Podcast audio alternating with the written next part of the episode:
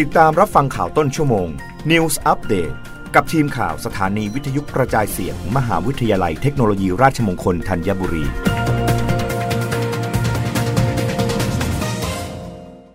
รับฟังข่าวต้นชั่วโมงโดยทีมข่าววิทยุราชมงคลธัญบุรีค่ะ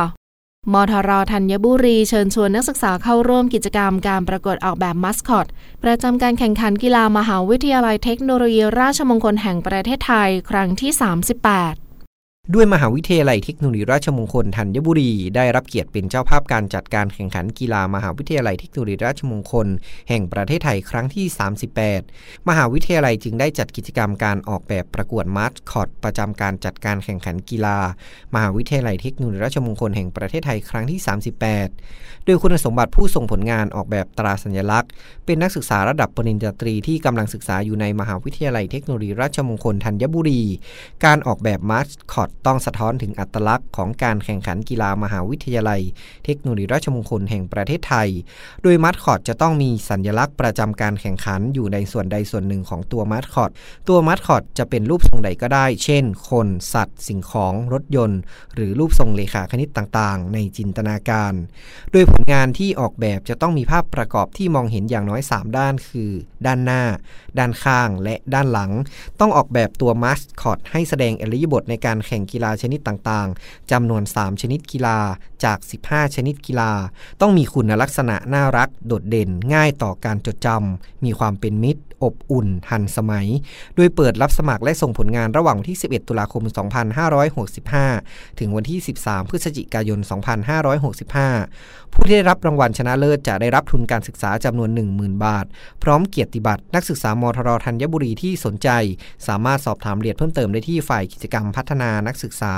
กองพัฒนานักศึกษา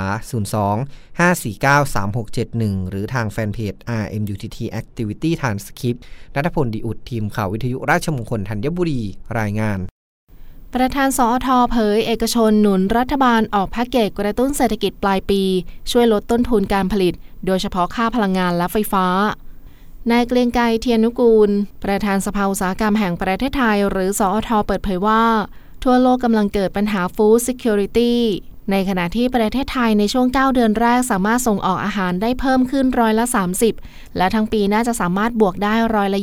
25 โดยภาคเกษตรของไทยต้องพัฒนาให้สินค้ามีศักยภาพ ใช้เทคโนโลยีในการช่วยเข้าถึงตลาดทั่วโลกได้ทำให้คู่ค้าได้เห็นศักยภาพของประเทศไทย ในการพัฒนาสินค้าและต่อยอดการส่งออก อย่างไรก็ตามสำหรับในช่วงปลายปีนี้ที่รัฐบาลจะมีมาตรการกระตุ้นเศรษฐกิจ ภาคเอกชนมองว่าต้องการให้รัฐบาลช่วยเหลือในเรื่องของต้นทุนที่เพิ่มขึ้น จากภาวะเงินเฟ้อ ค่าพลังงานที่มองว่าหลังจากนี้ ราคาน้ำมันจะปรับเพิ่มสูงขึ้น เนื่องจากเข้าสู่ฤดูหนาว รวมถึงค่าแรงที่ปรับขึ้นตั้งแต่วันที่ 1 ตุลาคม